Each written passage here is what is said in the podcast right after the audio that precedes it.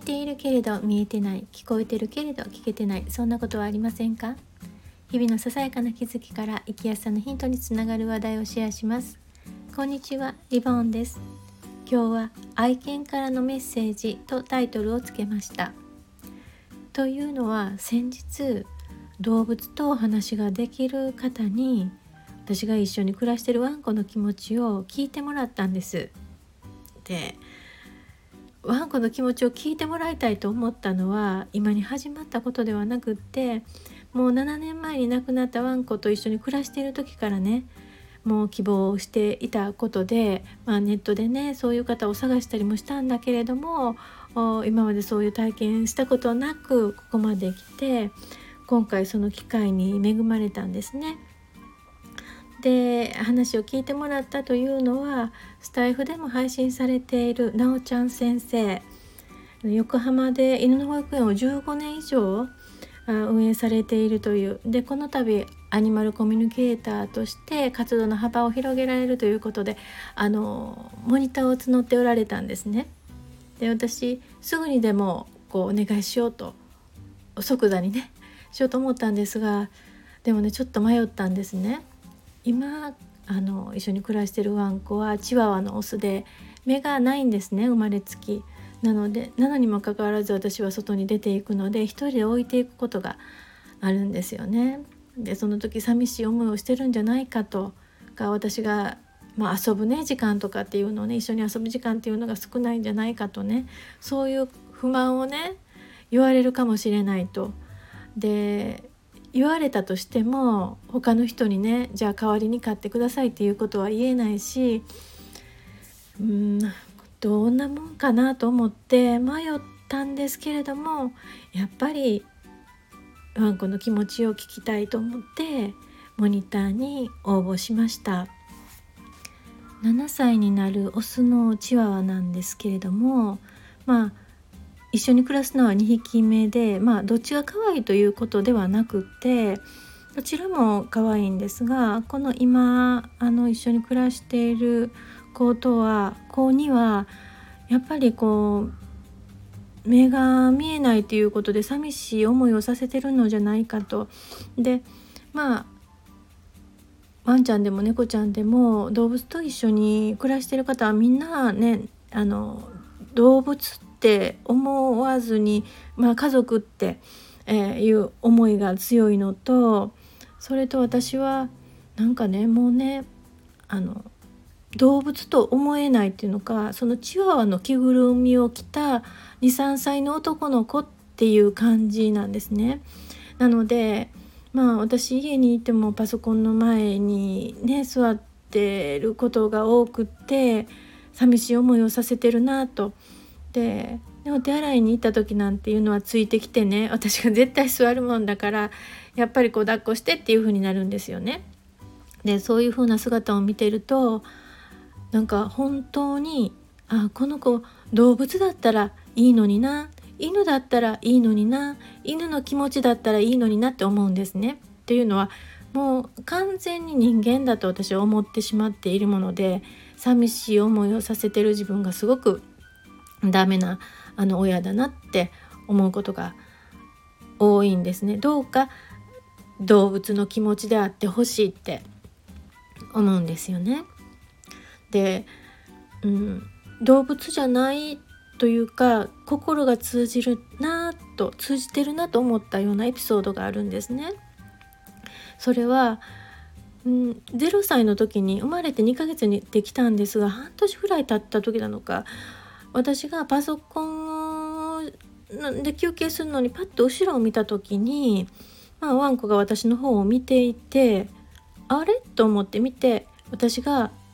見えない目なんですけども手を振ったんですね。そうすると尻尾を振ったんです。で、まあ、見えないはずなのにと思ったけれどもそれは偶然だと思っていたんですね。でもそれから何回かあのワンコがこっちを見ている時に私も、はあまあ、気持ちいいっていうんですかねこう手を振ると尻尾を振るんですね。あこの子は心の目で見えてるんだなって思ったんです。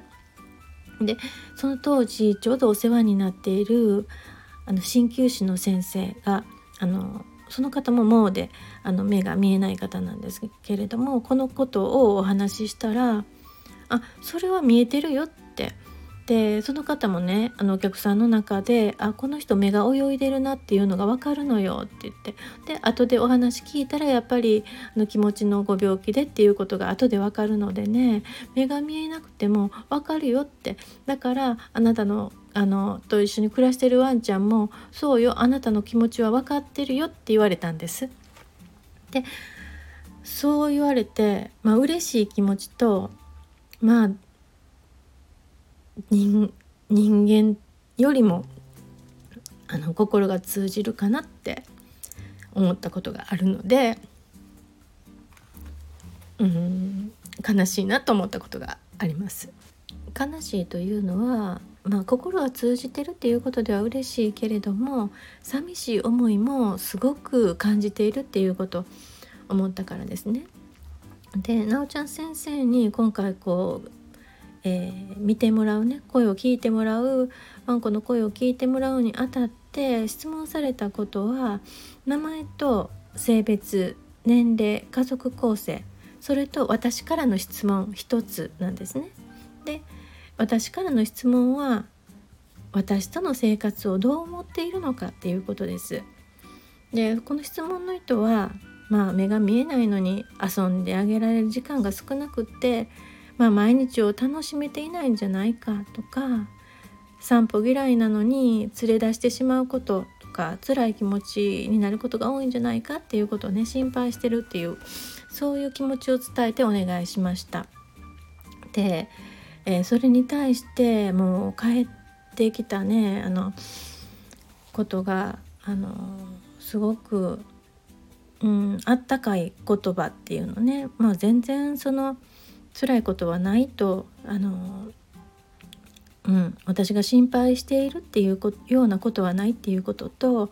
とあの私とそのワンコしかわからないことがまあ書かれてあったのでねあの少し少しっていうかかなりびっくりしたことはありましたね。でまず散歩嫌いだと思っていたけれども私が あのもうワンコが歩かなくなるのでちょっとリードを引っ張ることがあるんですねだからもうあのせかされるのが嫌なんだとあの風とかその太陽をねこう感じ取るのに時間がかかるだけであの散歩が嫌いなんじゃないと。でねあのこれソファーやベッドで一緒にくつろいでることがありますか？とぴったりと私に、えくっついて、えー、テレビとかパソコンとかを見ることはないですか？って書かれてあるんですがそうまあぴったりくっつくんですね。やっぱりもう目が見えない分くっついていないと存在がね分かりにくいっていうこともあるのかなと思うんですがぴったりくっつくことがあります。でその時が一番くつろいでるっていうこととね。そしてもう一つあのかわいそうじゃないんだよって。僕はかわいそうじゃないんだよって。であのどうしてあのごめんっていうのってあの書かれてあったんですね。でそれはあのなんでごめんねっていうのって笑ってたということなんですけど。